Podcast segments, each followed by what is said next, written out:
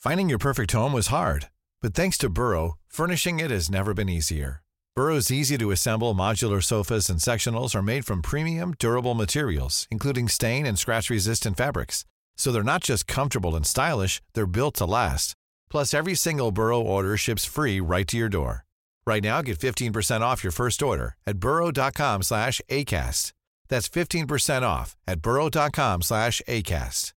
Tired of ads barging into your favorite news podcasts? Good news. Ad-free listening is available on Amazon Music for all the music plus top podcasts included with your Prime membership. Stay up to date on everything newsworthy by downloading the Amazon Music app for free or go to amazon.com/news ad free.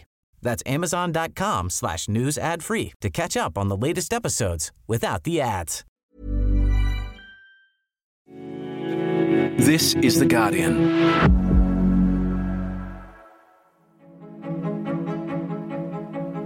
All right, polls, guys, do we believe them? The bit I believe is the 30% of people still undecided or voting for others or independents.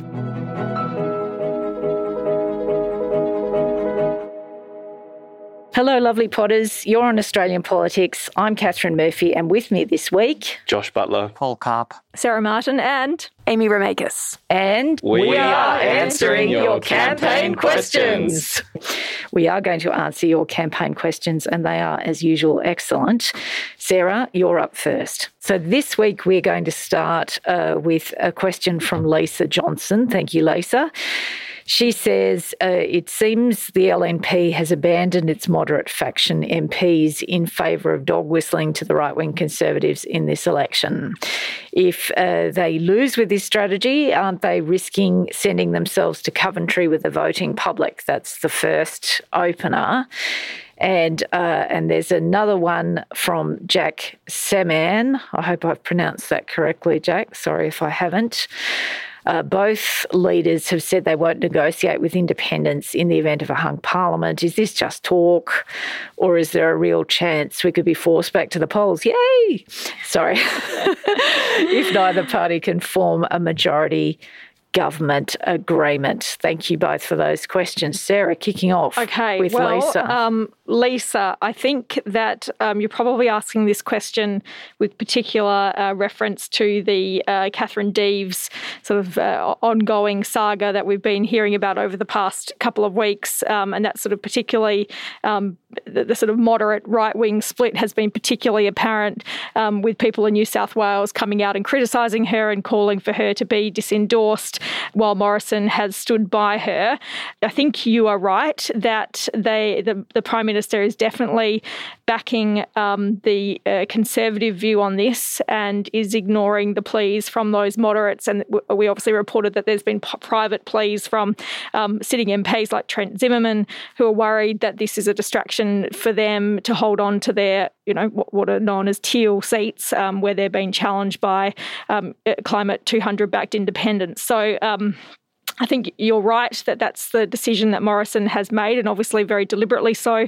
There's a lot of debate as to whether or not he's quite happy to have this little culture war on the side, and he certainly hasn't, he sort of very softly criticised some of Catherine Deves' commentary, but more or less he has backed her in 100% and said that he pretty much shares her view. He's made no attempt to shut down the issue and is very happy to have it sort of simmering along, I think, because I think their assessment is that it possibly helps them in certain seats, and they always quite enjoy having a little culture war on the side. So if they abandon those teal seats completely, there's a lot of debate as to whether or not that is a strategic shift for the conservative side of politics, and whether there's sort of a long-term goal in mind where, we're seeing in this election, they believe they can flip some traditional Labor-held seats, Hunter, for example, some of those working-class seats that have always been in Labor hands. So there's certainly some within the coalition who think that is the way for the government to go, and that would mean abandoning those inner-city seats. And it's obviously the view that some have is it's how Boris Johnson has been successful in the UK with the sort of so-called Red Wall strategy.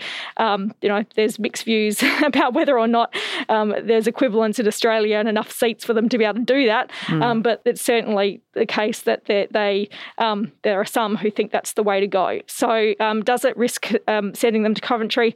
I guess we'll see. I guess we'll see whether this strategy with Morrison's focus on the outer suburbs and regional areas is one that pays dividends for them electorally, or whether or not if they do lose those teal seats and it's a result of losing those teal seats that they can't form government, perhaps they'll reassess. Perhaps.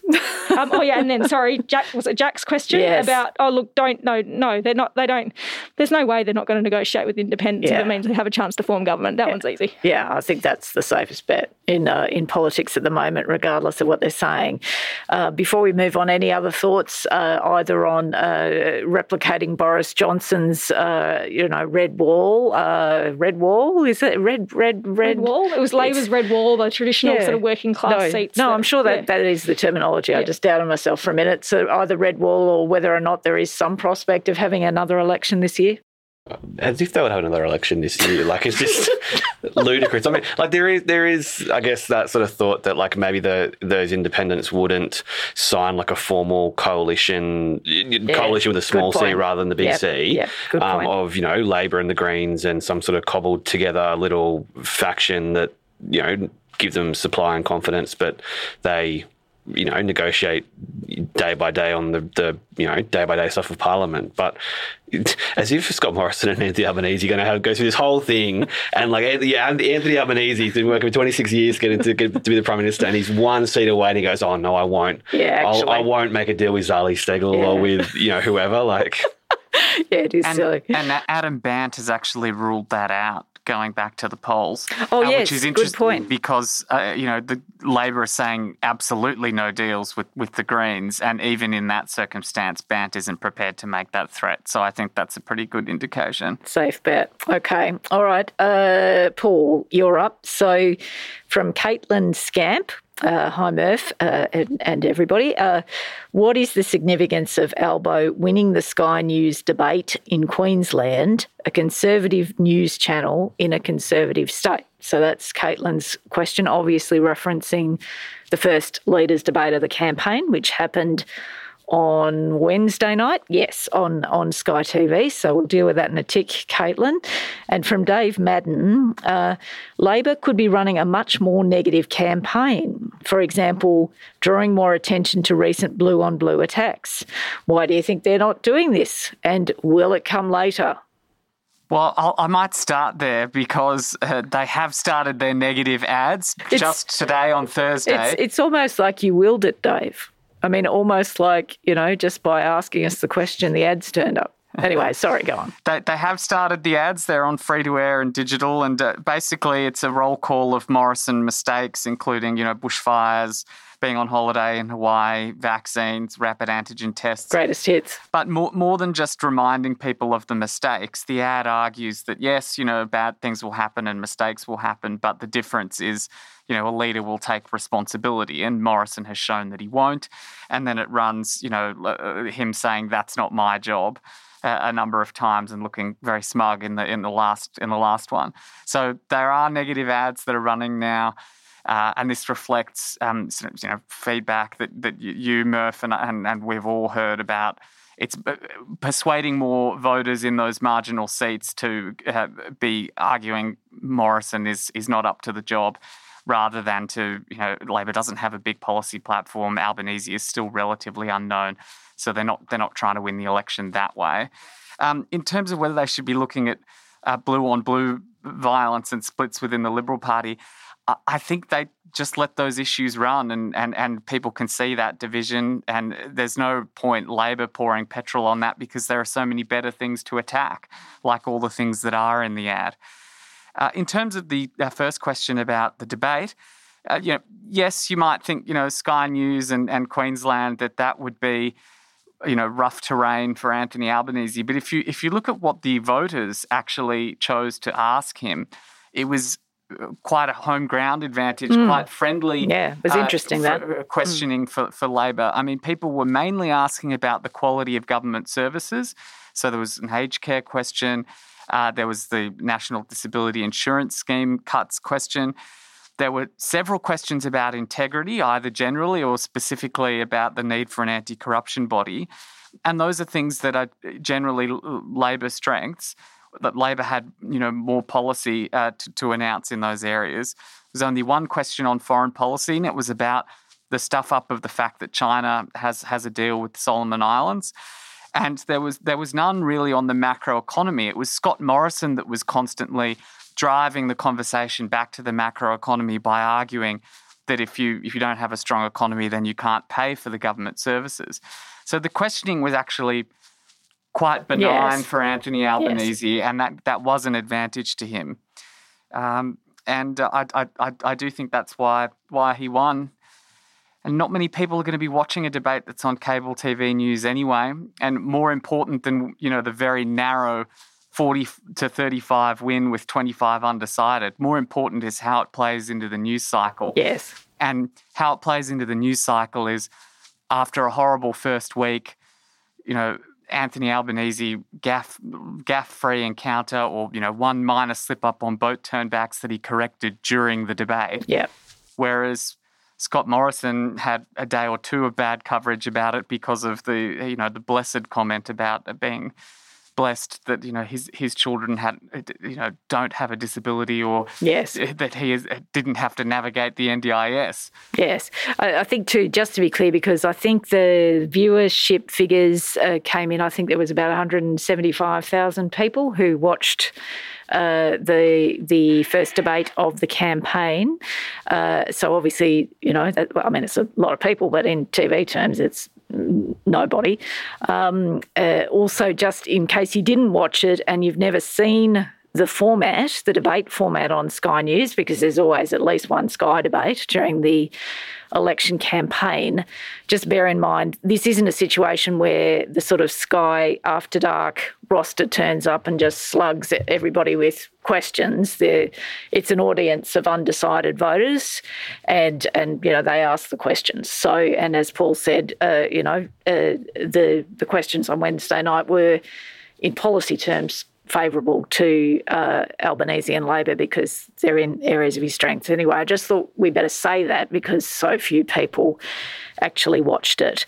So, Josh, you're up. You've got three questions. First from Peter Bragg. Has the candidate for Warringah committed to any interviews or press conferences where her views can be explained and subject to scrutiny? If not, why not? Then your next question is from Helen Lewis. Again, Helen, I hope I've pronounced your name correctly. Helen asks, why are the Greens mostly not being referenced by MSM? And by that, I do hate that acronym, but that means mainstream media. Thank you, Josh. During the lead up to the election, including by the ABC, they're the third largest party, could get balance of power in the Senate. They represent about 12% of Australian voters. Why so disregarded? And your third question is from Jonathan Foy. Hello, Jonathan. How will the AEC be taking into account COVID when it comes to how this election is run? Good question, Jonathan. Anyway, Josh, fire away. There are three good ones, and I'll go through them. I guess we'll start with Warringah. Not that I've seen. I don't think she's made any sort of big personal comments. Like, she's given out a lot of written comments, and they've all been, sorry for my past tweets, and I apologise, and I've deleted them, and she keeps putting out that statement every other day when someone else finds some old tweets from her. There was a candidates forum that she was meant to go to 2 nights ago, I think, that she pulled out of a debate or a forum of some kind. There's been all these, like the Sydney Morning Herald's been following her around, and there was some, I think, fundraising dinner or something that she was that she went to, and at like a private home, and they smuggled her in the back of a car, and there's all these great photos in the Sydney Morning Herald. Like, they must have been on like the roof of the house across the road or something like that, and there's these like, you know, paparazzi shots sort of through the balcony or something like that of this woman, you know, bundled in the back of a car, and, you know, they drove her into the garage so that she wouldn't. Nicole Kidman style. Yeah, or it was like Taylor Swift in the box or something. Like, it was smuggled out of the apartment. I don't know. Like, I think she's just, you know, they don't want her anywhere near a camera, I don't think. Like, she's posting a fair bit on Facebook and she's posting photos of her out and about shaking hands with people on the campaign hustings, but I don't think we'll see her near a camera or anything anytime soon. I'm just going back through the rest of those questions. The Greens question. Yeah, the Greens is a good one. The 12% thing I think is interesting because their numbers, as much as you can put store in news poll and that sort of thing, their numbers have bounced around a bit. I think they were at 12 in the last one, but they were as low as like 9 or 8, I think, a couple of weeks ago. So, you know, that's a fair change in a couple of weeks. The question about why they're not getting more coverage, I think it's because everyone is so focused on this election where it could be a change of government in the House of Representatives, and the Greens have one MP in the House of Representatives at this point. Like I said, obviously they are talking very much about their potential to hold the balance of power in the Senate. They want to pick up a few more seats. They're talking about, I think they've got 9 seats at the moment, and they're talking about, you know, wanting to get as many as 12 in the Senate, which will be what they say is their biggest representative number they've ever had. I think the biggest third party, outside Labor and Liberal ever, which would be a big deal. But I mean, it's not, you know, that's not, I think, certain. It's not definite. No. But I was just trying to think about the Democrats, but I'm too feeble-brained to think that far back. I think we spoke about this a couple of weeks ago on different podcasts, but like the Greens always talk a big game at each election. They've only ever had this one MP in the lower house. But even today, I just saw that, again, talk about polling, and this was a Greens poll. The Greens say that they might have a really, really, really good crack in Griffith, which is a Labor-held seat in Brisbane. They reckon they've done all these tens of thousands of door knocks, and they've done this polling based on that, and I haven't seen the polling, so let's take it with a grain of salt. But they said they've done this similar type of polling previously with like some of their state candidates, and it's been almost, you know, bang on what the final result turns out to be. So that seat's, I think, on a 2 or 3% margin for Terry Butler up there. So, I mean, you know, I think Amy's shaking her head here, but I mean, we'll hear from Amy on this. I mean, it's really interesting. I think that would be one that they are really confident of picking up, but obviously we'll see. There's a long way to go in the election. The AEC stuff, COVID-wise, I think some of this stuff will change because we're seeing New South Wales and Victoria, and I think also the ACT, changing COVID isolation rules in the last couple of days, and in the next couple of days, I think, for the ACT. The AEC have been talking a lot about massively boosting mobile voting, phone polling, that sort of thing. So I think there'll be some changes to that. But, you know, obviously they're very mindful there might be a lot of people in isolation or sick or in hospital or what have you than in previous years. They're also talking about a lot of really basic stuff like, you know, all these hundreds of thousands of bottles of hand sanitizer they're giving out at polling places, and more pencils and pens and what have you. So I think it'll be a really interesting one to see what happens with the AEC this time around. Yeah, okay, all good. I guess about the Liberal candidate in Warringah, I totally agree with your analysis that they don't want her anywhere near a camera, but am I the only one who senses there might be a controlled detonation of the candidate at some point in the not-too-distant future? And by that I mean she may bob up with an interview in a favourable news outlet in order to address your point. I don't know. I'm speculating, and I'm making it clear, obviously, to listeners that we're recording this episode on Thursday afternoon, and the episode will drop on Saturday. So, and before the front page of the Daily Telegraph. Well, I'm just curious, right? Because it's sort of like there is this problem, as Josh says, right? We've got this high octane ridiculousness of, you know, treating this candidate like she's, you know, a Hollywood celebrity kind of under a blanket in the back of the car. At some point, one imagines she will have to be put out somewhere. Yeah, anyway. well, like, how do you get her out of witness protection? Like, you can't be there forever. That's the point. There was also the suggestion in the press conference today with the Prime Minister that it was the Liberal campaign which was silencing their Warringah candidate, not the public. And Scott Morrison was asked directly, is this true? And he didn't answer it. Yeah. So he used a lot of his usual lines about, you know, supporting the candidate, having been in touch with the candidate, but he didn't actually say whether it was the Liberals themselves who were not allowing Catherine Deves to speak. Yes, very good point. And on Griffith? And yes, oh, no, well, hang on. We've got to introduce Amy properly. Amy's got a bunch of questions coming up, and she's also going to have thoughts on Griffith because I think she'll explode if she doesn't. But I just... Only the Queenslander in me, that's all. No, we understand that, darling. But first and foremost, because Amy's been away for a few months, I just want to welcome her back to the live blog coverage, which, of course, is magnificent as always, and back to the hive mind that is this political team in Canberra. So Amy's up. Start with Griffith, Dales, and then we'll do your question. Okay, on Griffith, and I'm not disputing anything that Josh said, the Greens always think they can win Griffith. It's kind of the same as points that Sarah has made about Boothby in Adelaide, where Labor always thinks that they can win Boothby and it always ends up being the status quo. It's the same with Griffith. It's good to have big dreams. I think the difference with Boothby is that people in Adelaide never think they can win Boothby. It's people at HQ who occasionally think that they can win Boothby. But this time it's a bit different for Boothby. The Greens have increased their vote in Queensland. They now have a state representative in the parliament for the first time. They have taken a seat in that area in Griffith. They took it from Jackie Trad, who is, quite closely aligned with Terry Butler, which has given a bit of impetus to this push.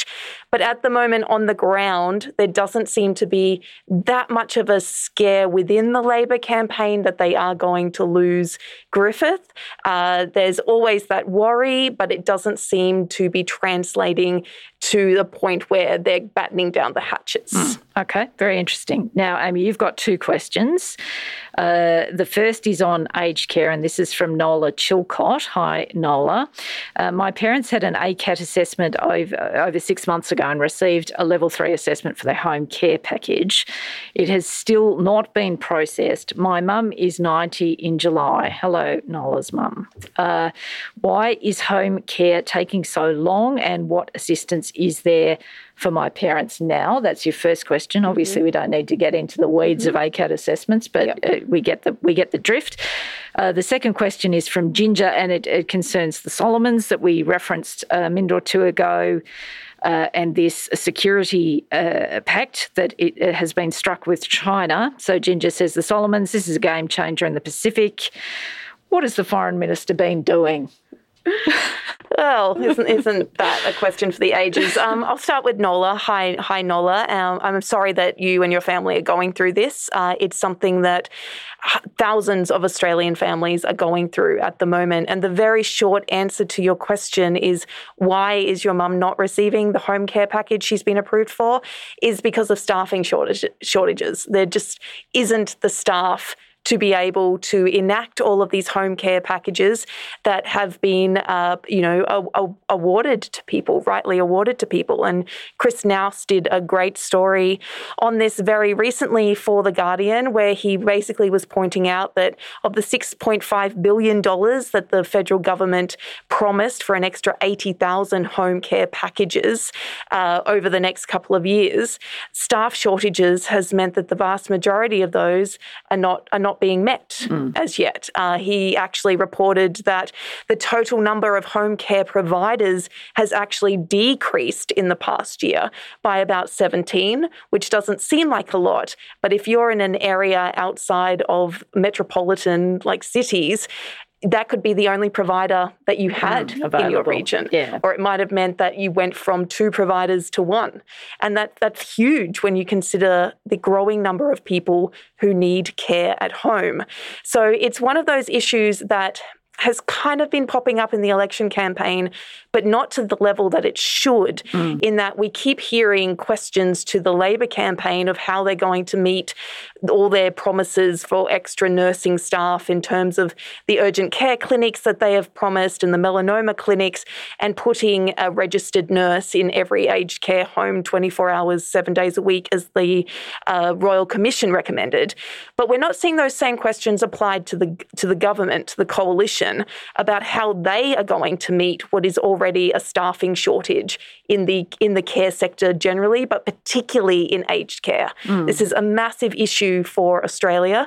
It's not going to be solved just by bringing in more foreign carers. It does need to have a lot more training and money and time put into this sector, and we're just not seeing those commitments at the moment. Yes, and whichever side of power wins on the 21st, it's a huge issue. So thank you, Nola, for that question. Now to Ginger and the Solomons. Where was Maurice Payne? Well, Maurice Payne, to be fair, as Daniel Hurst and Kate Lyons have reported, has been in contact with her Solomon Island counterpart. Where was she while this was all happening when Zed Seselja was sent? She was on the campaign. And we know that Maurice Payne was on the campaign because her own people have been sending out photos of Maurice Payne at campaign events. Andrew Clennell from Sky News asked the Prime Minister why Maurice Payne was at a LNP fundraiser on the day that Zed Seselja was flown out to Solomon Islands. Wasn't particularly an answer for that. Again, we've just fallen back on we've been in constant contact and we're doing everything that we can. But I think given the US response and who they have sent, like they're sending their big diplomatic guns with Kurt Campbell. We've had a lot of interest from the United States, I suppose. Even New Zealand has certainly, popped up in this space as well. There's going to be a lot of questions, I think, about whether an election campaign got in the way of Australia's diplomatic response to this. Yes, indeed.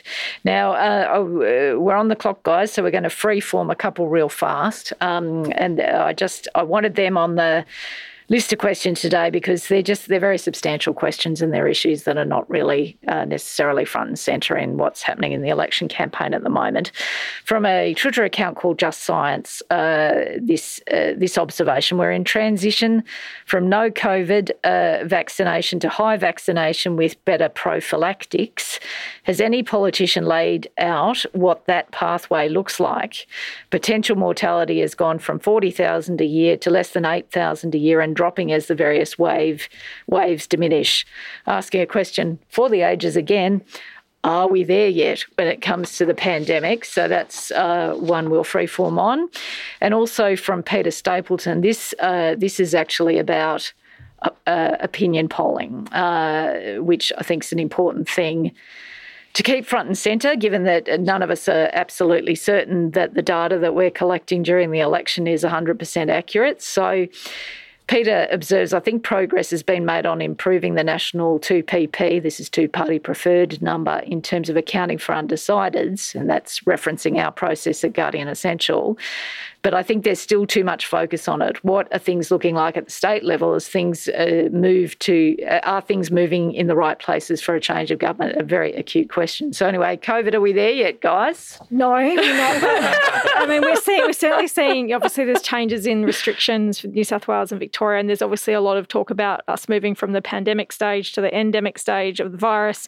Certainly doesn't mean it's not harmless, but it does mean that we will live with it in a different way than how we have over the past couple of years. I also feel like even if we do have another difficult wave over winter, I don't feel that there'd be any public appetite at all for reintroduction of restrictions. So I think the governments will be treating it in a very different way as well. This is the question I've got, It's kind of like if there is all of a sudden God forbid, some horrendous variant, what do governments do then? Have we heard? I hadn't really thought about this until the question. I haven't heard a single politician talk about this on the election yet. That's why I put it on the question roster. It's just this thing that's been around in our lives for two and a half years. It's amazing. I haven't heard a single question about it. Like you see, obviously, people wearing masks at press conferences and that sort of thing, but I haven't heard any politician even be asked a question or say anything about it. I think everyone's just sick of talking. Because I think the lockdowns, which are sort of unprecedented, were until we had a vaccine, and then there was a vaccine, and then most people, 90% plus, got vaccinated, and then they feel they've done their part, they've done all they can, and then the social license for those other things that are huge impositions just falls away. Now, maybe we still should be doing things like masks that aren't a great imposition. And for the record, we are fully masked and ventilated in this recording. In a room the size of a cupboard. We should be doing those things. But, it's completely dropped off the radar, even though, more than 4,000 people have died this year, which is, more than double in the first 2 years of the of the pandemic. But no, it's not really an issue. I think we just sort of, the political conversation has moved into the endemic stage where they're just going to cop that amount. Having said that, on today, this Thursday, Philadelphia in the United States is reintroducing mask mandates for inside because their cases are starting to get out of control again and there's too much pressure on the healthcare system already and they're just trying to get ahead of the wave. And I kind of feel that the United States is starting to look at doing that, even though, of course, they have their own court issues and all the rest of it. I think we could start to see some mandates in terms of masks and things like that if our healthcare systems are not standing up to any future COVID outbreaks. Yeah, well, it's sort of the key question about winter, isn't it, really? Like whether the combo of flu season and COVID plus any variants sort of changes the calculation. But anyway, we foregrounded this question because it is important and bizarrely, despite, you know, this being the collective obsession of the world for the last, 2 years, it's all of a sudden we've hit this fatigue point. But both sides are kind of saying, oh, there's sunnier days ahead, you know, like neither of them want to say, it could all go to shit in the winter. I mean, like Labor's obviously talking about, failures on vaccines and what have you, but like they don't want to talk about masks and lockdowns and, doom and gloom. Yeah, exactly. All right, polls, guys, do we believe them? The bit I believe is the 30% of people still undecided or voting for others or independents. Yeah, I think, honestly, I think, the lesson we've applied corporately at The Guardian is watch the undecideds, foreground the undecideds in every piece of research that you see. But Peter raised a really interesting point, and that is, this sort of weird situation that we've got in Australia because data is so... well, poor, let's be honest. We make much of the national metrics in opinion polls, right? What is the national two-party preferred, or in our poll, two-party preferred plus? Tells you bugger all, actually, about what's happening, because what's happening is happening state by state and seat by seat, and yet nobody is producing reliable seat polls that would enable us to be able to accurately chart the trajectory of an election. So, I don't know, has anyone seen any decent seat polls or, some innovation that would help us in this regard? No, and I think the thing people have to keep in mind is that swings are never uniform. So even if there were a uniform swing of 3% nationally, you're going to see seats further up the pendulum fall on margins larger than 3%. And you can see that in where the leaders are campaigning. I mean, Anthony Albanese was in Benelong today trying to, because John Alexander's retiring and they think that's a winnable seat, even though it's on a larger margin. You can look at the coalitions list that they're briefing out about how they're going to retain government by winning, Lyons, McEwen, seats that are on 5% margins that they hope to go the other way. So, they know that it's not just, a dozen seats in play. There are more seats in play than that. And I think the state story is going to be very interesting, particularly when WA... polls closed last, they're a few hours behind, reports a few hours later, but that is looking like the most fertile ground for Labor potentially, with 3 seats on a margin of about 5.5% and less and expecting a swing. And then we just saw the Labor campaign spend almost a week in Queensland, which, some of the margins there are just absolutely astronomical, and you wouldn't expect to see any seats really change to Labor given what happened in the last election. But we did just see the Labor campaign dedicate almost a week in Queensland, particularly in southeast Queensland. And there's a reason for that, is because they sense with the floods that there is opportunity for change there. And I do have to say again, as the Queenslander, I know it's seen as a conservative state, but it has had progressive state governments for the vast majority of the last couple of decades. It's not a conservative stronghold. It just really did not like Bill Shorten at the last election. Josh, did you have a thought? No, not particularly. No, the Greens have knocked on 27,000 doors in Griffith. But, probably shouldn't laugh. No. That's a really good point. I mean, I've been fascinated in how much both sides, Paul mentioned WA, how much both sides are already pandering to WA. Like every time Scott Morrison goes over there, he just, falls over to say how much we love WA and, oh, you guys are so good. And the forever deal. Oh, the forever deal. And even his, I was fascinated this week that he's turned around one of these Labor lines and just switched the names out of it. One of Albo's lines the whole way through has been Scott Morrison sided with Palmer against WA, and Morrison turned it around this week at I think one of the Chamber of Commerce events he was at, and he said Albo's sided against Mark McGowan and West Australians on, I can't remember what the issue was. It was something. Greenfields, industrial relations. Oh, yes, industrial relations. It was something about mining. That's right. It was just really interesting. It's just one of these ones he keeps flipping it around. But, I think that's a really interesting factor. He's now trying to say, Mark McGowan and me are our best buddies. So I think the West is interesting because 6 months ago, Labor and the Coalition were saying, 5 seats could be in play over there, and that's massively stepped back now. And I know last election, Labor was also pretty confident, but they weren't sure which seat, which was kind of problematic. But now I think both sides are sort of more in the two or three. Paul's agitated. The individual seat polls suggest, Tangy is in play, which is on a, stonking 10 or 11% margin. So we come back to the original point that either those polls are wrong or we're going to see strange things. Josh Frydenberg losing Kooyong, the Liberals losing North Sydney, if they are to be believed, which, I don't think necessarily either. Yeah. And Murph, your visit to Tasmania and talking to those undecided voters was really interesting because both parties are throwing absolutely everything at it, thinking they have a shot. And what you found was that they're both kind of just about both sides. Mega meh. So anyway, it is, genuinely fascinating. Now, last one, Paul, very quickly, just because you did the fact check. I've dogged you in for this one because you did the fact check on it. When Morrison claims, this is from an account called Truthseeker. When Morrison claims that he saved 40,000 lives, what modelling is he using to prove that direct intervention by the federal government only achieved this? Does this assume no vaccines? Does it assume that he influenced the state's management? Where did this number come from? So this number is comparing the number of deaths in Australia in 2020 and 2021 with the average in the OECD.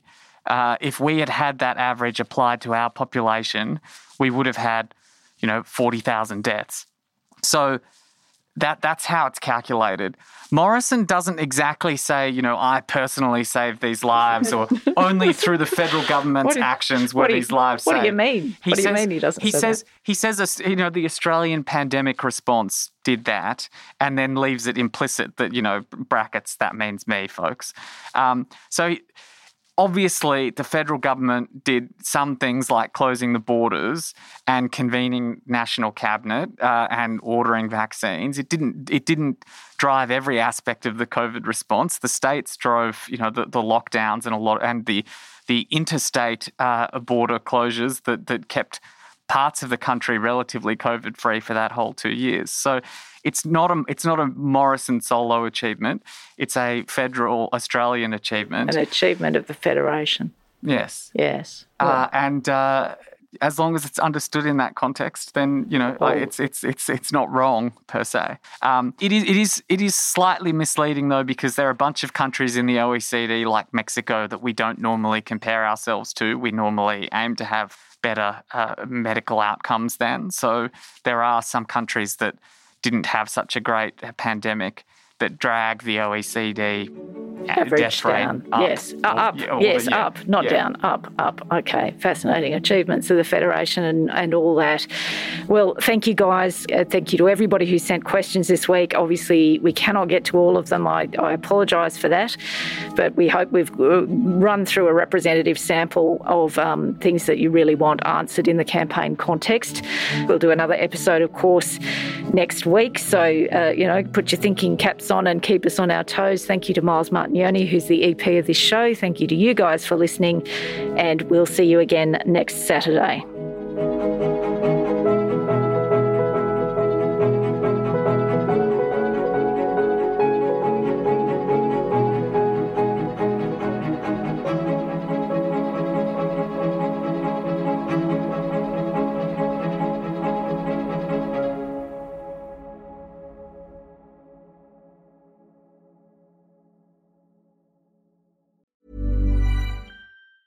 Tired of ads barging into your favorite news podcasts?